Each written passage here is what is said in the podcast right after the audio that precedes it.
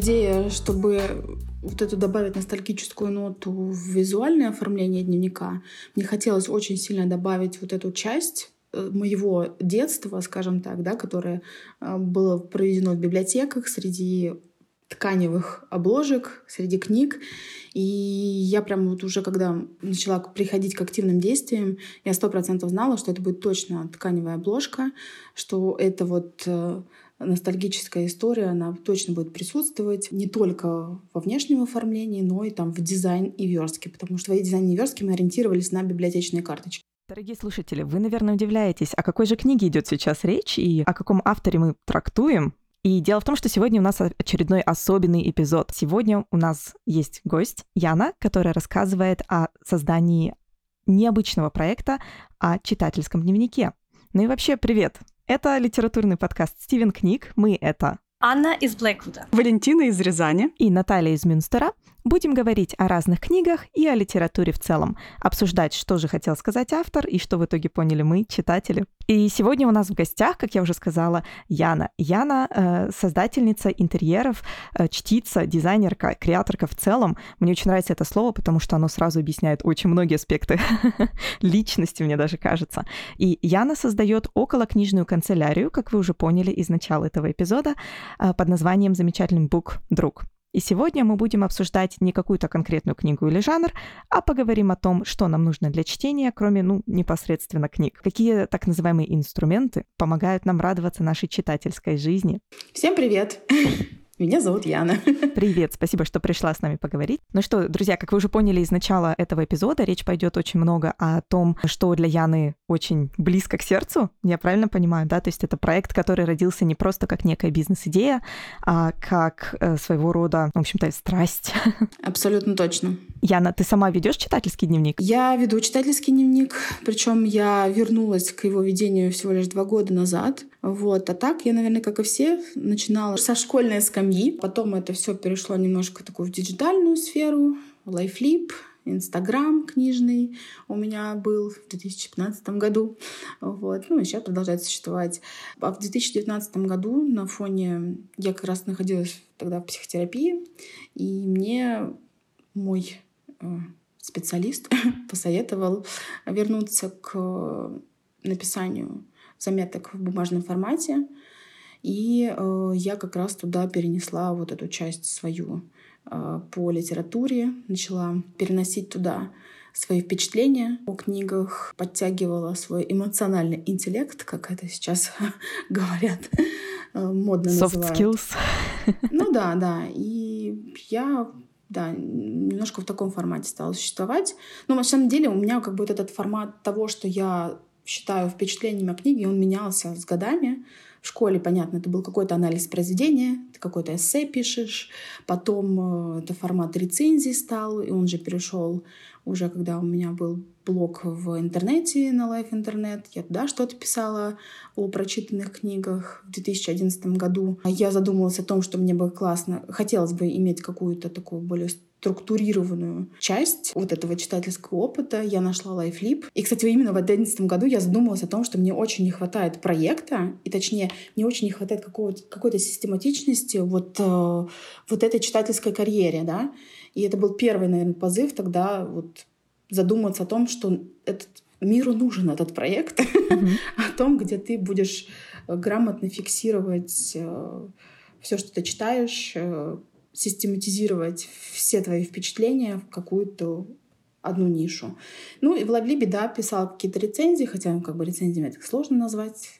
Там ничего не, нет общего с литературной критикой, это просто мои были впечатления. А сейчас у меня формат вообще кардинально сменился. И я, наверное, сейчас больше фиксирую какие-то фразы, цитаты, которые меня очень зацепили своим психологизмом. Это, опять же, был на фоне вот этого периода психотерапии. Я пытаюсь где-то там расшифровать какие-то поведенческие паттерны. Мне прямо очень интересно покопаться именно вот в таком формате в книгах. И если там где-то я встречала определенную энергетику там, в диалогах или в целом в описании, я это пыталась зафиксировать и ну, перенести на бумагу, записать это. И ну, обычно, конечно, это блокнот был, не читательский дневник. Ну, Угу. Я как-то пыталась это совместить, придать этому какую-то структуру. Вот. Ну и вообще, в целом, мне кажется, мое отношение к литературе тогда как раз немножко поменялось. То есть я перестала анализировать вот такому по классической схеме, а я начала немножко подтягивать эмоциональный интеллект, пыталась разобрать поведение, пыталась разобрать мотивы и так далее. То есть пыталась найти какой-то мануал для жизни и ситуации. И поэтому меня вот именно это цепляло, именно это я переносила. Сейчас это немножко ушло. Сейчас я там у меня поменялись условные интересы, значит, там какая-то вдохновляет совершенно другая литература, больше к нонфикшену, к какому-то автобиографическому формату. И там я, наверное, сейчас тоже выделяю определенные вещи, которые вот ну, абсолютно точно вызвали во мне эмоции плохие, хорошие. То есть я именно вот здесь такая лакмусовая бумажка. Мне важно поймать вот это эмоциональное впечатление, которое было оставлено. И параллельно с этим я еще записываю такую заметку, типа, в каком настроении меня застала эта книга, в какой обстановке я читала, какие ассоциации у меня она вызывает. Это вот мой способ зафиксировать впечатление, потому что когда я возвращаюсь с мыслями обратно к одному или иному произведению, мне важно визуально представить, где я нахожусь. Mm-hmm. И, в общем, это вот все, что я заношу в свой читательский дневник, скажем так. Яна, у меня немножко личный вопрос. Скажи, а ты возвращаешься к тому, что ты писала, например, вот пять лет назад? Перечитываешь те цитаты, что ты отмечала, или скорее нет? Да, но я возвращаюсь к этому с позиции, господи, что за хрень я раньше писала. Вот, ну, то есть абсолютно точно. Но и в плане перечита, конечно, очень важно вернуться к тому, что было где-то там что-то помечено, отмечено возвращаюсь только для того, чтобы сравнить эмоции. А, но я на самом деле его очень редко что-то перечитываю, поэтому это не такой частый опыт у меня. Я почему-то спрашиваю, сейчас задумалась, у меня есть вот такой блокнотик красивый, он как адресная книга с буквами. В какой-то момент я стала записывать туда цитаты, которые меня поразили. И где-то лет пять, действительно, я тоже... Сейчас какая-то супер будет интересная цитата, я боюсь, да? Сам факт, что лет пять я не трогала этот блокнот, а потом заглянула, и просто одна из первых цитат — это цитата из «Сумерек». Зачитаешь? Ну, собственно, хорошо, зачитаю, но, правда, на английском ничего. I didn't relate well to people of my age. Maybe the truth is that I didn't relate well to people, period. Even my mother, who I was closer to than anyone else on the planet, was never in harmony with me, never on exactly the same page. Sometimes I wondered if I was seeing the same things through my eyes that the rest of the world was seeing through theirs. Maybe there was a glitch in my brain, but the cause didn't matter. All that mattered was the effect, and tomorrow would be just the beginning. Ну, в общем, это уже показывает, да, глубину драматизма меня в ранней молодости. Если бы я посмотрела запись пятилетней давности, мне кажется, я бы тоже э, примерно с такой же эмоцией на это смотрела. Потому что на самом деле это показывает рост человека, и это очень здорово. Потому что ты не просто фиксируешь это для себя, а это определенные твои жизненные поинты, к которым ты возвращаешься, такая, вот это я была тогда, да, вот это я вообще, я такая была умная, нифига себе эту книжку прочитал. Боже мой, Белла и Эдвард. Да-да-да. Они меня поражали. Я, кстати, очень люблю «Сумерки». Я, правда, читала их всего один раз лет 15, ну сколько, не 15, наверное, когда они вышли, наверное, да? Да, ну, что вот такое, как раз они... где-то в 2000-х. Угу. Да, и вот как раз, мне кажется, я их тогда и читала, а фильмы пересматриваю с периодичностью раз в полгода все. Это мой настольный фильм, сто процентов. Очень здорово, что я не одна такая, и что я не слава одна. богу, мне теперь не стыдно за то, что я три раза перечитала все «Сумерки». Ура! Ну, правда, это было в 2000 каких-то там годах начальных, но все таки сам факт его не сотрешь. Я чаще всего пересматриваю первые и последние фильмы. Я не знаю, почему-то они мне больше нравятся. Первый, потому что первый снят, на самом деле, очень mm-hmm. хорошо. И в защиту нас, любимых, э, Антон Долин сказал, что первый фильм очень хорошо снят. Он аргументировал, ну, я, я сейчас не вспомню, к сожалению, аргументы, но это объясняет, почему он мне тогда так понравился, когда я впервые этот фильм посмотрела. А последний фильм, ну там движуха, там армия на армию, как все, все, все как я люблю. Слушайте, ну первый фильм, мне кажется, он как раз поражает тем, что там такой появился какой-то совершенно новый, не знаю, правильно сказать, нарратив, когда столкновение музыкального вкуса и ситуации, и оно было как бы, ну, вообще это разрыв шаблонов был на тот да. момент, мне кажется. Съемки ну, плюс очень красивые, да. Съемки красивые, да, вот это вот совмещение каких-то беззвучных диалогов. Ну, помните, там вот эти вот э, были моментики, когда они там на сосне или где-то сидят наверху. Мне так нравится вот это вот формат. На самом деле в Инстаграме, друзья, слушатели, мы оставим все ссылки прямо вот в этом эпизоде, в описании. В Инстаграме есть два ролика к читательским дневникам, о которых мы сегодня говорим, и один из них, который как раз «Сумерки» называется, да, на фоне вот этих сосновых деревьев, и когда я их увидела в первый раз, у меня, конечно, была отсылка к тому вот этому божественному лесу североамериканскому, прекрасные вот эти сосны, то есть это, в общем-то, вот оно. Я очень рада, что это сработало, потому что как раз я рассчитывала на такой эффект, если честно. Он получился однозначно сразу. Но, к слову, о дневниках, да. Яна, ты упомянула, что ты пишешь еще о нонфикшене много. Что что интересного зацепило в последнее время? Сложно сказать. Но нонфикшн я, скорее всего, сейчас в последнее время считаю военный. Вот. Но из таких около нонфикшена Последнее, что прочитала, «Благоволительницы». О, я сейчас читаю. Да, ну на самом деле, как бы я прям вот, вот в самом конце уже. Я прошла этот огромный путь в 700 страниц. И мне тоже очень понравилось. И я, естественно, читаю то издание, которое содержит вырезанные сцены. И у меня есть очень большое непонимание, почему это было вырезано. Ну, типа, там нет никакого трэша. Все абсолютно нормально. Там нет никакого трэша большего, чем трэш, который происходит вообще во всей книге, наверное. Ну да.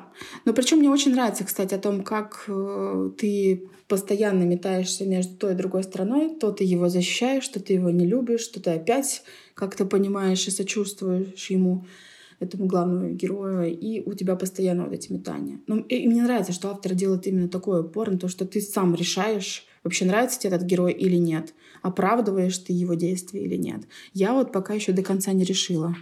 У меня постоянно вот это вот отношение к нему менялось, и оно, у него нет такого финального результата, скажем так. Валя, ты сказала, что ты сейчас читаешь «Благоволительниц». А ведешь ли ты читательский дневник в процессе? Ох, я очень опытный дневничист со стажем, если так можно сказать. Я начала вести читательский дневник осознанно в 2012 году. Я начала пытаться это делать осознанно на ЖЖ, Life Journal. Но потом тот формат мне как-то не слишком понравился, потому что, во-первых, мне хотелось писать ручкой по бумажке, а во-вторых, не совсем все, что я писала в свой литературный дневник мне хотелось выставлять на всеобщее обозрение. И таким образом дневники я пишу и до сих пор. Я выбираю какой-нибудь блокнот покрасивее, вот сейчас у меня мой текущий литературный дневник — это тетрадь Гарри Поттера, которую мне подарила Анна. Спасибо большое. Очень красивая, очень бумага такая приятная, молочного цвета, и вообще супер. Все, что мне, все, что мне нужно. Твердая обложка, красивый, большой формат достаточно. Вот, и пишу я туда все просто в хронологическом порядке и достаточно хаотично. Но вот, кстати, то, что Яна, ты сказала про место, про настроение, в котором читаешь. Для меня это тоже иногда важно. Например, когда я смотрю на томик Лолиты, который у меня такой помятый, немножечко покоцанный, я сразу вспоминаю, как э, я сидела в самолете и летела из Лондона и читала как раз ту книгу. И с другими книгами у меня связаны подобные воспоминания. И сразу, когда кто-то говорит «Лолита», у меня сразу 2014 год, поездка в Великобританию. То есть у меня очень тоже сильно привязываются ощущения и впечатления.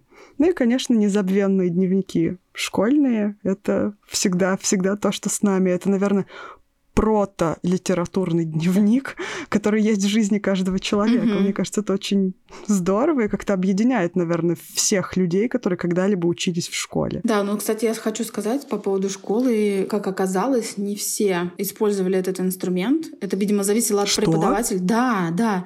Я тоже была удивлена потому что в каком-то у кого-то это было просто типа вы просто отмечаете, что прочитано, и пишете какое-то эссе. У нас была потрясающая преподавательница. Она преподавала, естественно, русский литературу и мировую художественную культуру. И у нас был вообще такой очень интересный формат. Она нам давала полную свободу ведения литературной тетради. Мы там рисовали, стикеры наклеивали. Мы вообще придумали какие-то совершенно новые формы. Она нам давала полную свободу писать о впечатлениях. То есть это даже не было домашним заданием. Она просто говорит, ну вы, когда прочтете, напишите что-нибудь. Вот что-нибудь напишите, пару фраз.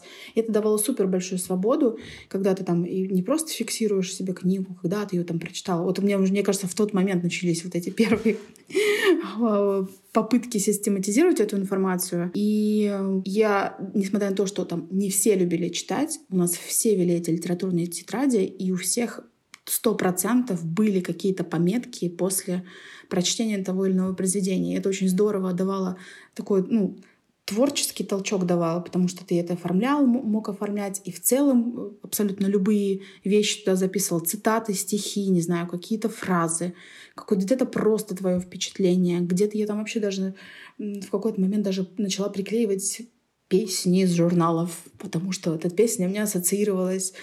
И это очень здорово, мне кажется, дало толчок. Не у всех так было. Я знаю, что у, у кого-то среди моих знакомых ругали за то, что они начинали превращать эту святую литературную тетрадь в просто альбом для рисования, например. У кого-то вообще такого инструмента не было. И я вот счастлива, что у меня, например, это сто процентов было в мои школьные годы. Аня, а у тебя какие впечатления о школьных дневниках? Было у вас что-нибудь такое? Потому что ты, когда я с тобой познакомился, ты мне казалась самым начитанным человеком, просто кого я знаю. Да, когда-то было. А это было, надо сказать, в классе в восьмом, наверное. Но э, мы не вели читательский дневник. Я помню, я точно не вела.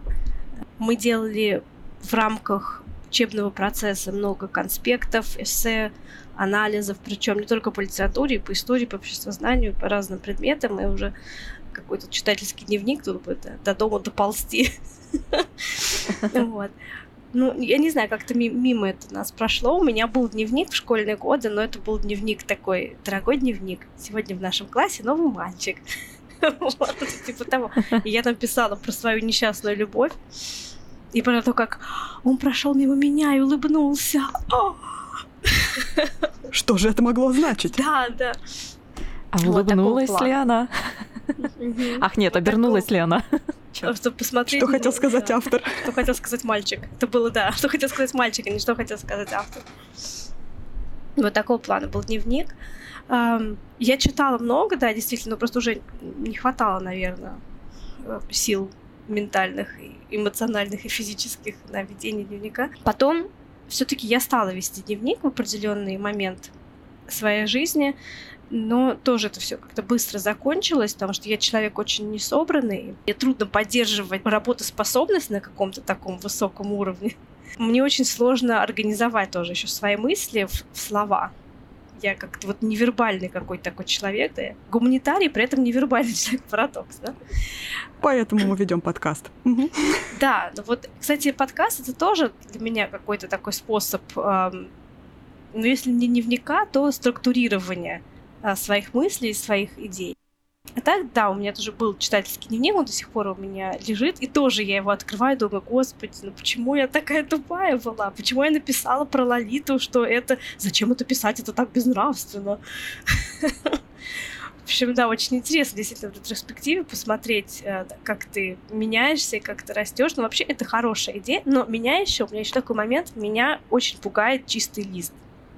Mm. Вот это сразу флешбэк тоже к школе, к университету, когда тебе нужно что-то там написать, какую-то письменную работу, и ты открываешь Word, и перед тобой вот это вот чистый blank mm-hmm. page, а, и все, и паника. А, вот. Но, знаете, даже ведь есть такая техника, а, утренней страницы, кажется, называется, кем-то mm-hmm. она была придумана, и сейчас ею пользуются успешные люди, типа, ага. а, чтобы каждое утро до того, как у тебя еще включился мозг на полную, писать три страницы вообще, ну, что придет в голову, чтобы активировать, наверное, какой-то интуитивный, интуитивный процесс, поток, а, чтобы быть в потоке, пока не включилось рациональное, да, это как-то может э, помочь, вот, но пока у меня такая пауза в ведении читательского дневника, пока мне не удается выделить а, для этого какой-то вот сегмент своей жизни, но я очень хочу к этому вернуться. Валя говорила про то, что она тоже фиксирует момент, в котором она читала книгу. У меня тоже есть такое воспоминание, когда я летела в, из Владивостока в Москву на самолете, читала Асимана вторую книгу из серии назови меня своим именем, найди меня. Причем ее еще не было в переводе, я ее тоже где-то купила там э, на Коба Букс, по-моему. Мне вот прям срочно приспичило этой же ночью ее начать читать. Я ее купила и просто с телефона в 8 часов летела. И я такая просто best coffee memories of 2019 год. И именно поэтому я, когда собирала эту систему для Бук друга, я прямо оставила специальное место, место чтения. Ну, точнее, не место, а вот там да, есть такая строка «место чтения». Потому что я думала, блин, наверное, кому-то, как и мне, это очень важно. Прочитала я это в отпуске, прочитала я это в какой-то рабочем перегрузе или прочитала я это в каком-то супер удивительном для меня месте. Да, это добавляет каким-то воспоминаниям, впечатлениям и к общей какой-то картине восприятия книги. А мне еще нравится вот два момента, которые мы обсудили. Во-первых, вот эта боязнь чистого листа. Она мне не то что нравится, а мне кажется, это достаточно важно, потому что когда э, человек хочет записать свои какие-то идеи, ну, не каждый способен вот на эти вот утренние страницы, да, действительно, у многих есть блок перед этим чистым листом. А когда ты видишь какие-то конкретные вещи, конкретные пункты, да, какие-то, которые ты должен выдать. Даже самому человеку, когда он хочет написать какие-то впечатления, там, будь то о книге, о каком-то жизненном событии, да и о своем даже, не знаю, будущем каком-то проекте, становится гораздо легче облечь какие-то хаотичные впечатления в слова, когда есть с чего начать, когда уже есть какой-то более или менее план действий. Вот, поэтому, мне кажется, идея с дневником бук друг это вот такая позитивная идея, как раз для того, чтобы, может быть, побороть боязнь чистого листа, может быть, просто ну, дисциплинировать как-то свой образ мысли. Да и вообще вот для таких людей, как я, есть такая шутка, многие люди перечитывают любимые книги, но с моей памятью это называется просто читать. Вот это тоже, наверное, очень важный инструмент для того, чтобы удержать хотя бы какие-то ключевые моменты в этой ускользающей памяти а-ля решето. Дневник — это вообще хорошее упражнение для развития памяти. Например, в книжке э, «Клуб убийств по четвергам» Ричарда Османа одна из героинь ведет дневник, и в нем она выбирает какую-то будущую дату через две недели, например, и записывает туда вопрос. Например, какая машина была там, у такого-то, такого-то человека, когда он проезжал мимо такого-то магазина. И на ту дату, когда она пишет на, на текущую дату, она записывает ответ. И потом, когда проходит две недели, и она смотрит вопрос, она пытается вспомнить. И потом проверяет себя, правильно ли она запомнила, все ли у нее хорошо с памятью. То есть такое вот упражнение. И читательский дневник, вообще любой дневник, я думаю, это хорошая практика для тех, кто хочет потренировать свою память и как-то дольше сохранить ясность ума. И диагностировать раннее разное. А я, кстати, хотела бы добавить к тому, что вот к этому страху чистой страницы и к вообще к вот такой практике, да, писать в потоке. Я вот тоже, когда начала разрабатывать эту систему, поняла, что сложно привязать там, типа, «А, напиши, а, что ты думаешь об этой книге, да? Да ничего я не думаю. Поэтому я... Я думаю, что она норм. Да, типа, я думаю, что она норм, да. Поэтому я обозначила это блок как впечатление. И на самом деле это тебя вообще ничем не ограничивает, никаким форматом. Ты можешь написать эссе, ты можешь написать просто цитату, да, ты можешь написать что-то еще. И я поняла, что в каких-то моментах я просто пишу тезисы, типа, норм, классно, зацепило это. Я даже не пытаюсь сложить что-то в фразу. Мне важно вот это сиюминутное впечатление отразить там. Поэтому даже кто там боится, что как-то не литературно выразиться о какой-то книге, классное упражнение, просто тезисно, кратко записать на уровне прилагательных. О, я так в Гудриц пишу свои отзывы. И вот прям вопрос э, к нашему обсуждению. Почему, откуда у нас такой страх, что мы вот не литературно выскажемся? Мы же это пишем для себя. Мы не сдаем это учителю, мы не сдаем это какой-то оценочной комиссии. Это только для нас. Почему все равно у нас страх, а как бы написать правильно, как бы там предложение построить? Все равно как будто у нас какой-то внутренний цензор, или это это из школы осталась наша травма, что вот все будет оцениваться, все, что мы пишем. Мы постоянно должны соответствовать какому-то стандарту. Вот как от этого избавиться, действительно быть больше в потоке и писать интуитивно? Слушайте, я с тобой вообще абсолютно согласна с тем, что это детская травма, это школьная травма. Мне кажется, у всех, кто родился там в Советском Союзе, еще она точно есть. Ну, это просто такой, такие методы преподавания были. Ты зависел от оценок, ты зависел от мнения учителя.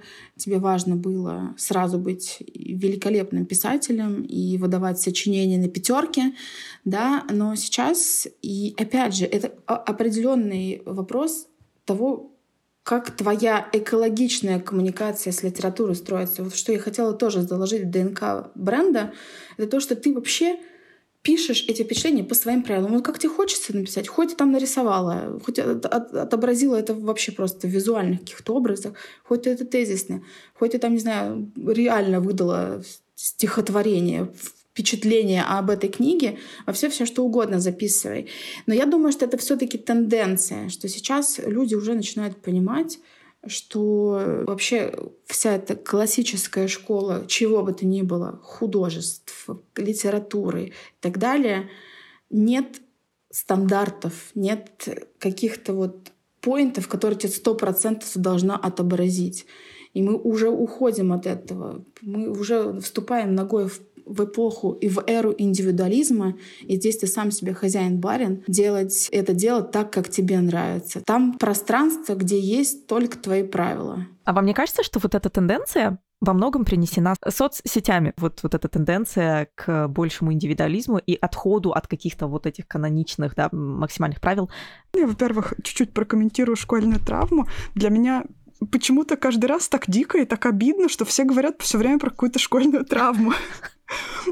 У нас все лето шел целый сезон, да, где мы ее прорабатывали. Я не понимаю. Я, я не из этих. Мне просто кажется, что когда начинаются вот такие, ну, страх того, что мы что-то напишем не так, страх того, что мы что-то скажем не так, страх вот этой вот нетаковости или неправильности, это когда, возможно, люди пытаются, во-первых, не различают черновик и чистовик, да, вот что-то личное для себя и что-то публичное, и, во-вторых, когда люди пытаются произвести, эм, возможно, слишком хорошее впечатление или боятся, что кому-то не понравится. Наверное, это даже не то, что школьный какой-то момент, да, а момент нашей общей какой-то психологии, может быть, коллективной. И действительно здорово, что мы можем от этого отходить, что каждый человек не обязан нравиться всем и не обязан именно конформистски подходить к каким-то стандартам. Туда мы все действительно разные. Да, я не стесняюсь сказать, что мне, возможно, до сих пор слегка нравятся «Сумерки», несмотря, несмотря на то, что мне нравятся также еще и гораздо более серьезные книжки.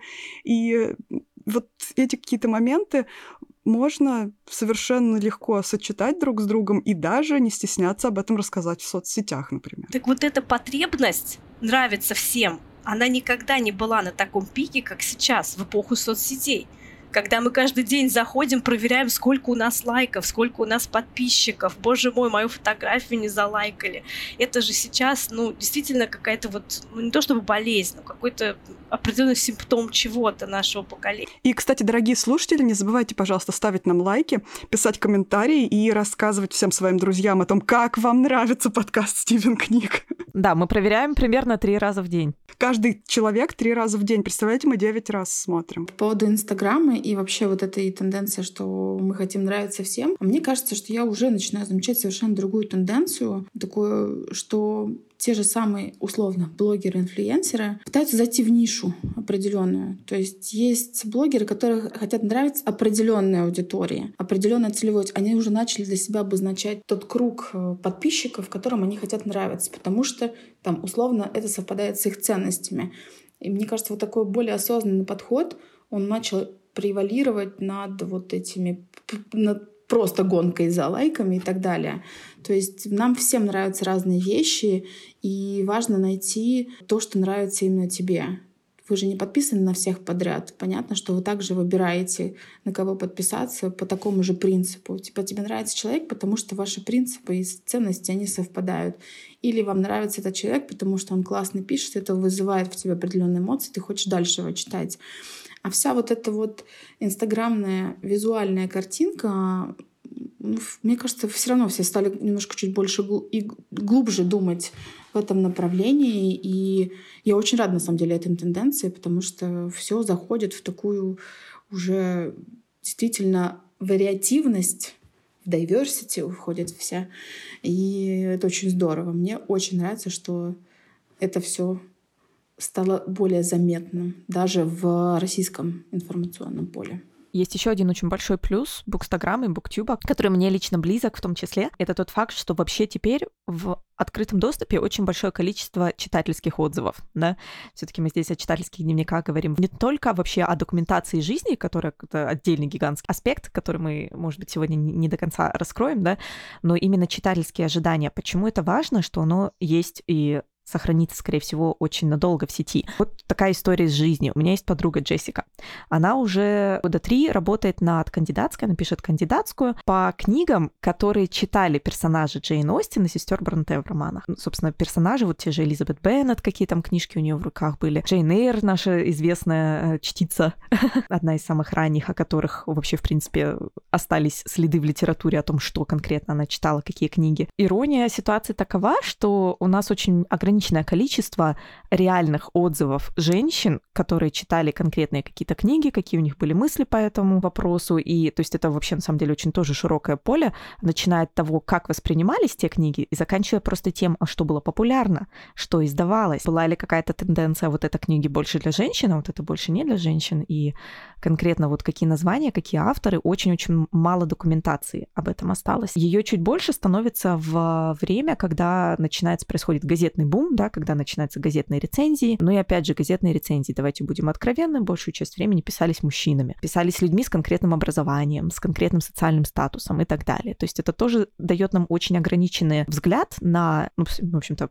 рецепцию, да, на прием книг в обществе. Вот. Ну и, конечно, опять же, чаще всего это в англофонной среде как-то еще более-менее есть корпуса, специальные архивы, в которых собираются конкретно читательские отзывы, читательские ожидания. Ну и вот очень интересно, что это моя подруга, ей приходится просто какими-то окружными путями находить э, в других литературных источниках того времени, а что же думали там, например, женщины, ну, в частности, у нее вот аспект именно на женщинах-читательницах, да, то они думали, какие книги они читали, обсуждали ли они, были ли какие-то книжные клубы, или это примерно ты прочитал сам в себе, забыл, да, велись ли читательские дневники у этих женщин, и очень мало материала, на основе которого можно собрать вот какую-то общую картинку. Сейчас же у нас абсолютно другая ситуация, у нас просто этих читательских мнений ожиданий и впечатлений. вот копай, не перекопай. И это здорово для будущих исследователей, которые, ну, то есть это, опять же, которые могут задаваться вопросом просто бизнес-концепта. Какую книгу на какую аудиторию ориентировать, да? Э, какие ожидания, какая обложка, как это все выбирать. То есть это все позволяет бизнесам работать лучше, да, проводить маркетинговые исследования, и это позволяет, в принципе, нам как человечеству, как, например, особенно русскоязычной читательской культуре, ну, делать какие-то выводы о себе, видеть, как мы развиваемся. И мне кажется, очень здорово, что э, твой ежедневник тоже как бы в эту нишу встает очень хорошо и заполняет. Ну да, да, мне кажется, это как раз собирает очень много материала для замеров. Сейчас очень быстро можно замерить аудиторию. Типа нравится, не нравится. Зашло, не зашло. Я просто даже вижу, потому как начали выпускаться определенные книги, ну, больше, наверное, касается там Янка Далты и подростковой литературы, когда просто на волне определенных поп-тенденций начинается выпускаться определенная литература.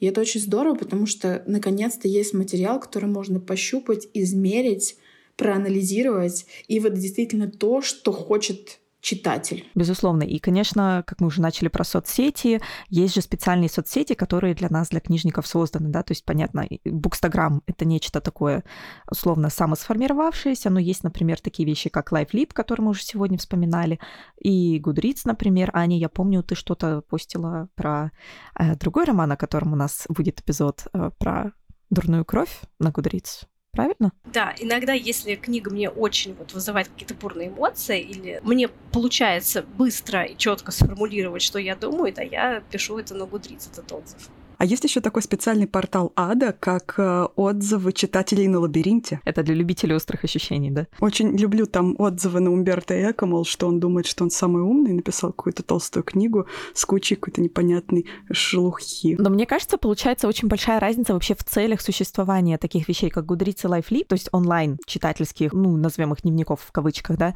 и дневников действительно бумажных, потому что весь наш сегодняшний разговор строится вокруг тактильности, да, вокруг зернистости бумаги, магии. И вот, вот, вот это все, конечно, абсолютно разный опыт как мне кажется, да? Сейчас наша жизнь, наверное, максимально везде зарегистрирована. Все уже известно о нас начиная с соцсетях, нашими фотографиями, там, о нашей жизни, о том, что мы читаем, что мы покупаем, куда мы ходим, как мы проводим наше время, там, сколько шагов в день мы прошли, что мы ищем в Гугле. О нас известно все.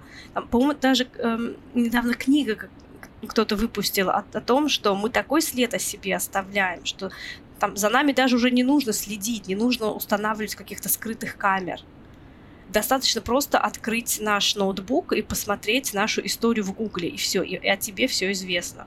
То есть, если, например, сравнить с 17 с 18 веком, когда дневник вели, потому что это был, наверное, один из немногих способов как-то, во-первых, собрать информацию об окружающем мире, нужную тебе, практическую, там что-то по садоводству, по, не знаю, по выращиванию каких-то культур или по ведению бизнеса, торговли, как это раньше называлось.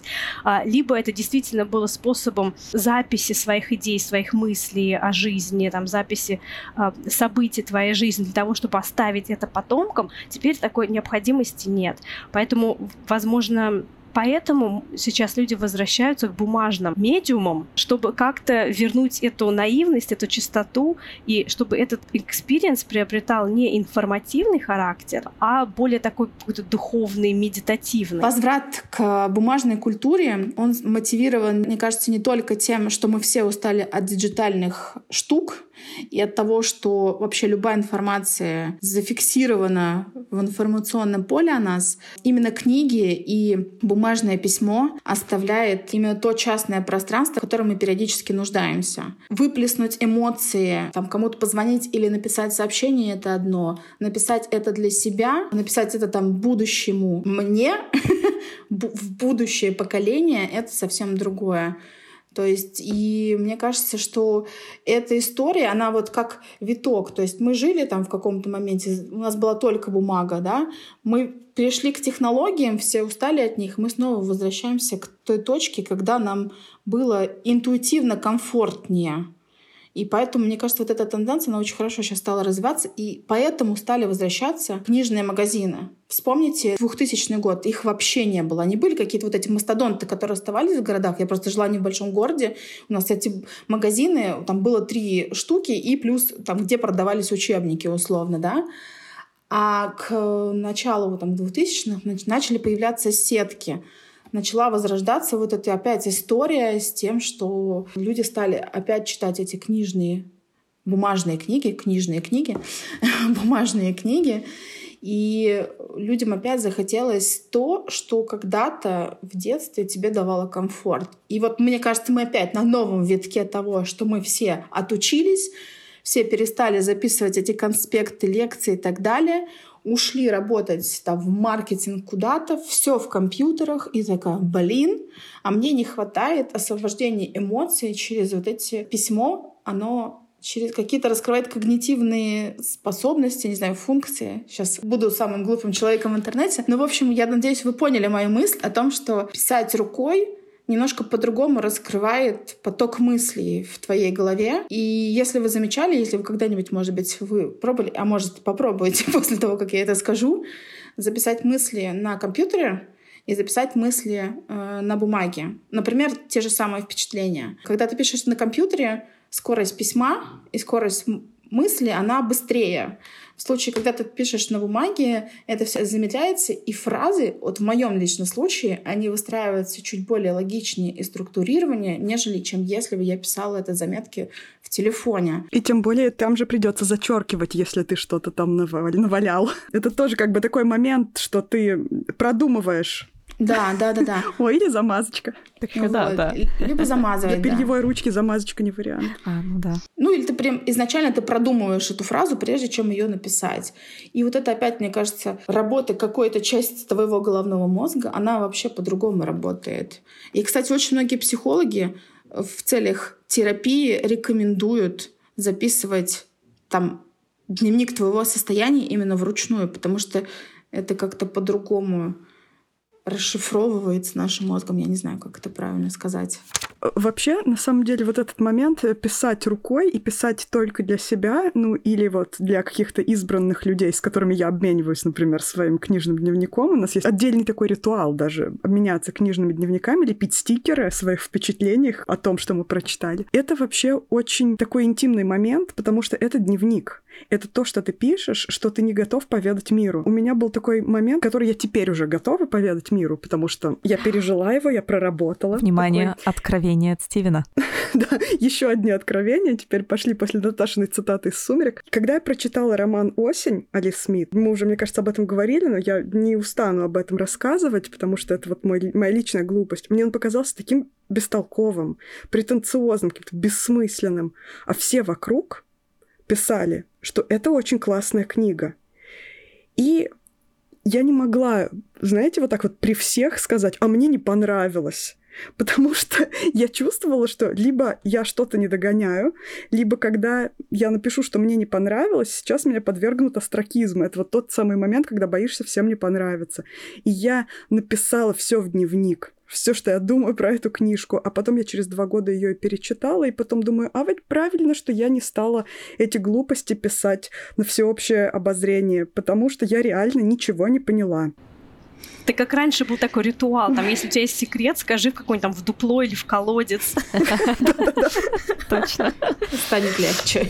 Мы знаем о важности минималистичного визуала, да, оформление, спасибо, отличное слово. Но еще, конечно, я так понимаю, именно для BookDrug очень важна экологичность. Экологичность не только визуальная, да, в метафорическом этом смысле, но и экологичность конкретно материала. Да, важна, потому что в целом я занималась исследованиями некоторыми относительно экологичного продакшена в России. Я из агентского бизнеса, и на платформе определенных услуг, которые мы оказывали, необходимо было разработать определенные экологичные решения, которые позволят отвечать э, запросам вектору устойчивого развития во многих компаниях. Я работала в основном с бьюти-компаниями, и там всегда был у очень многих сейчас есть вот это спускается информация с международных офисов до локальных уровней о том, что там все материалы, они должны соответствовать определенным аспектам то есть это, там, условно, мы не используем пластик в сувенирах, а, не используем баннеры на мероприятиях, потому что это самая неутилизируемая вещь в мире. Вот. И, ну, и, соответственно, есть определенные э, запросы на какую-то канцелярию, продукцию, которую можно произвести в России, но в то же время это соответствовало бы определенным экологичным ожиданиям. И я на самом деле эту практику перетянула в свой проект, потому что она мне очень близка. И когда я выбирала бумагу, один из моментов это был сертификат экологичности, который он имеет, что для этой бумаги леса не срубаются какими-то варварскими способами, что в его составе есть часть переработки. Вот, и как раз вот тот тип бумаги, который мы выбрали, он имеет все эти вещи. И, соответственно, даже то, во что я упаковываю, я на самой коробке сделала такую надпись о том, что, пожалуйста, сдайте эту коробку в утилизацию, предварительно удалив клейкую ленту. Я сделала это с позиции того, что я не хочу, чтобы все, даже упаковка плодилась бесцельно. Я, кстати, намеренно отказалась в своем проекте от любой подарочной упаковки, потому что это то самое, что потом уже будет лежать и не работать на тебя. И у меня сейчас, кстати, к Новому году, вот уже, наверное, когда выйдет этот подкаст, я придумала другую экологичную подарочную упаковку. Это будут мешочки текстильные, чехлы, куда можно будет вложить книжку, э, читательский дневник. Потом эти чехлы можно использовать как э, чехлы для книг, которые ты носишь с собой. Это можно использовать в бытовых условиях, просто как мешочек, не знаю, там, для нижнего белья в поездку, там, для чего-то еще. То есть все части друг друга, они должны работать, а не просто лежать. Для меня это важно. И я специально заложила вот практически во все, что я делаю, эту самую историю. Но помимо того, что мы говорим о материалах, в один из аспектов устойчивого развития — это работа с локальными бизнесами. Я сама, сама маленький бренд, я сама маленький индивидуальный предприниматель. Для меня важно поддерживать работу, искреннее ответственное отношение к работе таких же маленьких локальных бизнесов. Поэтому, когда вставал вопрос о том, с кем мне работать, с типографией, большой типографией, которая дает хорошую цену, либо работать с маленькими мастерскими, которые тебе выдают тираж без брака, а не как типография выдает тираж с 50% брака, и это нормально считается, вот, то, конечно, у меня тут вопросов вообще не было. То есть я нашла человека, с которым мы сошлись в отношении к работе, в ценностях, которые мы закладываем в свою канцелярию. У него, кстати, тоже есть свой бренд канцелярии у этого мастера. И вот, опять же, это тоже один из моментов устойчивого развития, sustainability, скажем, как это модно называется, да. То есть я как раз хотела именно работу с локальными бизнесами, потому что я сама локальный бизнес. Вот. Что еще из экологии? Ну, помимо вот, вот этой материальной составляющей, как я уже говорила, для меня важна экологичная коммуникация. Издание, читательская дневника с читателем.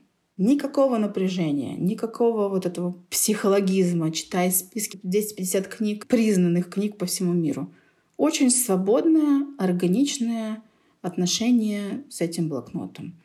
Хочешь — пиши, хочешь — не пиши. Хочешь — пользуйся инструментом, хочешь — не пользуйся.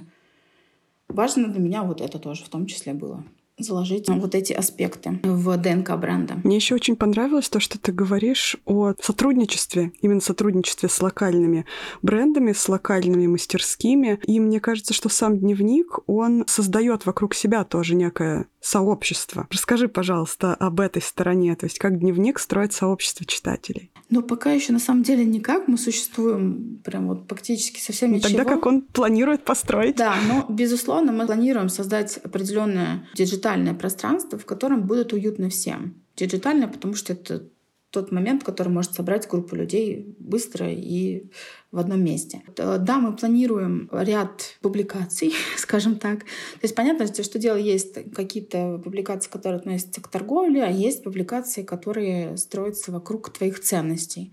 И вот, надеюсь, к тому моменту, когда выйдет этот подкаст, у нас уже запустится серия статей о, о культуре чтения.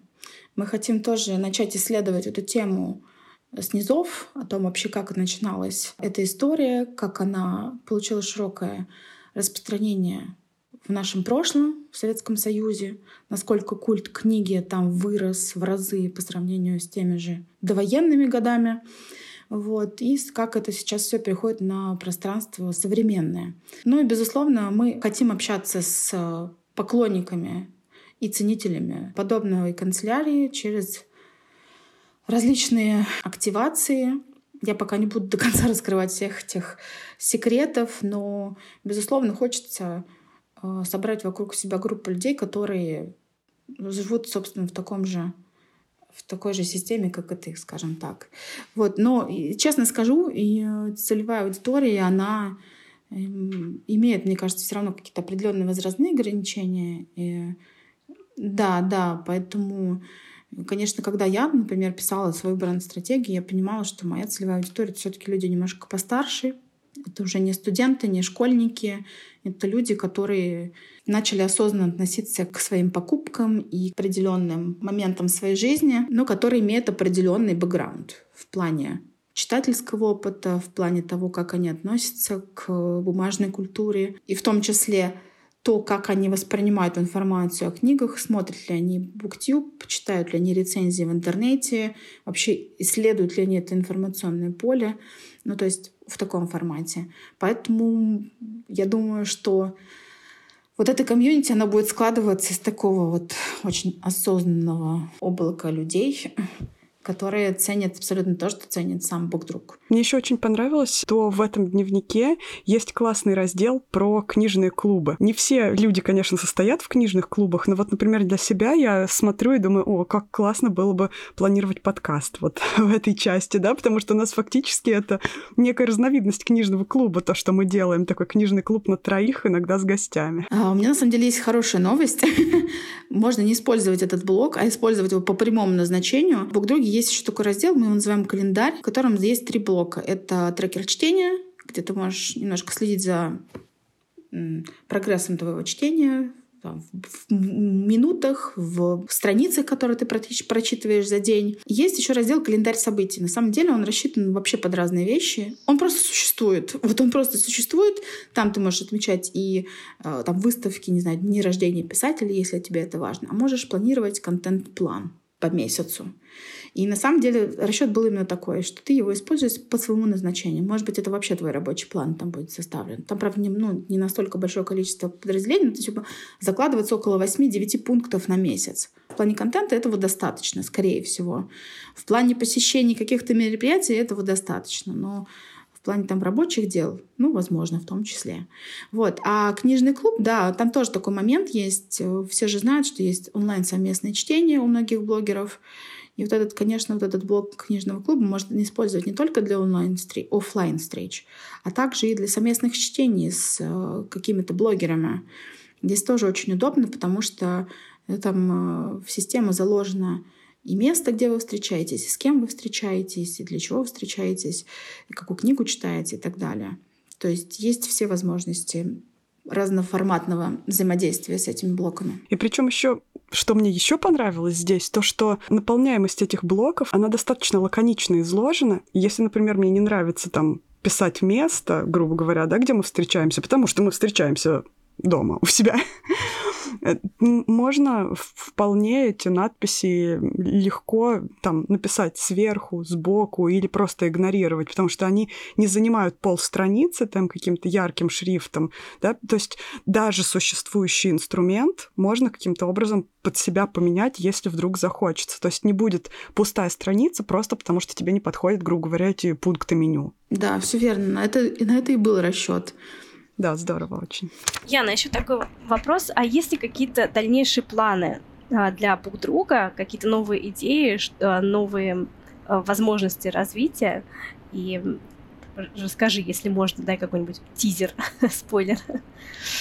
Ой, у друг друга очень большие планы. Читательский дневник — это только начало нашей империи, так назову это. Но, да, читательский дневник, я понимаю, что это флагман, это то, что вот, ну, сто процентов должно зацепить, и с него все начнется. На то, на то был расчет, скажем так. На самом деле не было расчета. Я просто хотела сначала создать читательский дневник, а уже потом у меня появились какие-то новые идеи. И почему я вообще назвала Букдруг именно около книжной канцелярии, потому что я хочу добавить новые форматы для различных аудиторий, но именно которые связаны с литературой. Я имею в виду, что это у нас появится канцелярия для писателей, так сказать, люди, которые занимаются графоманством, которые много пишут на бумаге. У нас появится один из форматов, который подойдет им. У нас э, появится еще один скажем так, читательский дневник, потому что это рассчитано больше на художественную литературу, но мы планируем сделать, мы точнее уже сделали, у нас все сейчас в разработке находится, это будет издание для тех, кто читает бизнес-литературу и книги по саморазвитию. Мне очень не хватает такого формата, я много читаю такой литературы, и э, все те мысли, которые хочется записать и применить на практике, и они, конечно, остаются только закладками или подчеркиванием внутри книги, а иногда хочется их просто свести в одну такую вот тетрадку, где у тебя будет все вот эти вот вещи записаны, и в случае, если нужно какую-то быструю историю найти или посмотреть, или освежить воспоминания, ты быстро заходишь, смотришь и перечитываешь. Тебе не нужно искать книгу на полке. Вот. Потом у нас э, планируются разные форматы для книжных иллюстраторов. Это просто будут какие-то заметки в формате блокнота. В общем, все подвязано под около книжное. Я не буду раскрывать все форматы, потому что реально придумана куча всего. Мы просто потихонечку сейчас начнем развивать. Это... Но, кстати, я могу рассказать об одном формате, который сейчас уйдет в продакшн. Это так называемая «Моя библиотека». Это будет блокнот, где вы можете записать всю свою библиотеку и занести туда все данные своей библиотеке. И в том числе в этом блокноте будет пункт про книжную логистику. В случае, если вы кому-то отдадите, вы запишете, а потом спросите с этого человека. Пожалуйста, да. Я не это знаю, очень куда важно я для нас. столько книг. И причем этот, э, это будет рассчитано, по-моему, да, там 750 сейчас книг. Ну, это такая стандартная библиотека книжного червя. Я понимаю, что у кого-то, естественно, их больше, но, значит, придется купить купят две штуки, да. И мне тут вспомнилась наша беседа с а, другим книжным блогером Анатолием Артовым, угу. а, который рассказывал о том, что как-то он каталогизировал свою библиотеку и таким образом обнаружил, что у него некоторые издания существуют в двух копиях. То есть он, он, видимо, покупал книгу, забывал и покупал еще раз. И благодаря вот этой каталогизации он обнаружил среди двух-трех тысяч своих книг а, повторочки. Очень полезная практика. Да. Для, для тех, кто душнит и систематизирует все подряд, мне кажется, полезный инструмент будет. Но лично мне тоже он лично мне его тоже не хватает. И на самом деле, это, кстати, вот эта идея родилась мой, э, э, э, так делал мой папа. Вот в mm. те советские времена, когда ты состоял в книжных клубах, когда у тебя книжки приходили по подписке, ты это все приходит, ты это все записываешь, что твои книги, еще там экслибрис какой-нибудь ставишь, подписываешь, что это принадлежит там Андрею Дикову, все. И, в общем, мне кажется, и вся вот эта история, она просто подраскрылась в момент, когда я стала думать в эту сторону. И на самом деле я уже нашла несколько подтверждений тому, что это интересно аудитории. Как раз когда мы запускали коллаборацию с девочками, и у них был большой прямой эфир, было несколько комментариев о том, что не хватает такого формата, и, пожалуйста, сделайте. Я не уверена, что это будет огромный тираж, ну, то есть там в порядке 500 штук. Это будет такая очень ламповая, наверное, история mm-hmm. в, в плане количества, но все же время, в то же время для тех, кто, кому это действительно нужно, возможность приобрести у них будет. Вот. Но мы, конечно, задумываемся и вообще о другом взаимодействии с рынком. У нас в ближайшее, в начале следующего года откроется своя студия. Мы будем делать дизайн и верстку и будем заниматься продакшеном канцелярии и книг, если это необходимо будет для каких-то проектов. То есть нам интересно развиваться именно в этом плане. И на, опять же, на базе этого мы тоже планируем когда-нибудь издаваться, делать... Э, я не знаю, что это будет, пока до конца не понимаю формат, который я хочу сделать. То ли это будет зины, то ли это будут книги.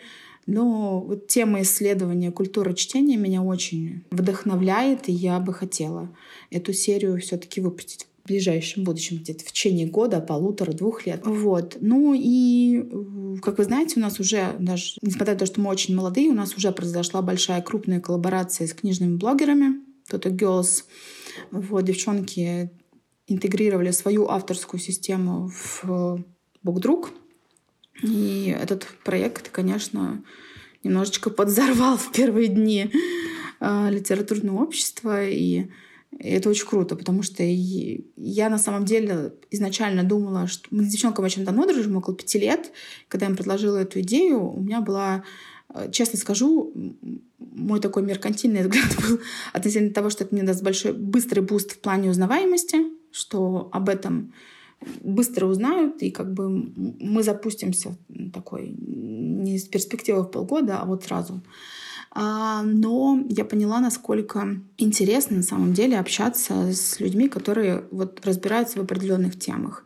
Вот тот же читательский дневник, не так просто я начала делать именно с ними, потому что они на самом деле сами используют эти дневники. И им есть что сказать на этот счет, им есть что предложить рынку. И это здорово, и здесь все звезды сошлись. И есть другие книжные блогеры, и не только блогеры, есть другие какие-то публичные личности или публичные дома, назовем это так, publishing houses, а, вот, с которыми, как мне кажется, тоже могут быть перспективы по коллаборации, потому что форматов около книжных сейчас очень мало различных, ну, я имею в виду около книжных проектов. И у меня, а у меня очень много идей. И я надеюсь, что в ближайшем э, будущем мы, наверное, что-то еще запустим. Я пока не буду раскрывать э, карты, с кем мы ведем переговоры, но mm. есть, есть, есть задумочки, да. Надеюсь, что все сложится, и это тоже поможет э, читателям немножко расширить границы свои по тому, как можно быть читателем, не только читая книги скажем так. Ну что, дорогие друзья, мне кажется, для тех из вас, кто, как и я, забыл или еще не успел купить э, новогодний подарок, у нас есть для вас хорошая идея, хорошее предложение. А чтобы ваш Дед Мороз совсем не разорился в эти новогодние праздники на подарки, Яна и Букдруг дарит вам скидку 10% на читательский дневник по промокоду Стивен Книг. Ура! Ура! Проходите по ссылке в описании эпизода, друзья. Там все напрямую сразу можно заказать, оформить и радовать себя и близких. Спасибо большое, что пригласили меня. Я очень рада была с вами пообщаться такой тусовочки литературной. Да. Мы тоже очень рады. Я столько интересного узнала о тех вещах, до которых никогда руки не доходят в плане вот вопросов обложек, бумаги. И, конечно, очень с нетерпением жду ваших статей именно о культуре чтения, потому что, говорю, любимая тема. Мы все здесь для этого. Да, здорово. И в Новый год мы вступим с новыми читательскими дневниками. Мне кажется, очень символично и классно. Да, а я, возможно, наконец-то снова начну вести читательский дневник. Ну, он такой красивый, мне кажется, ты не сможешь его выпустить из рук. Да. Ну что ж, всем спасибо и пока. Пока. Пока. Пока. Пока.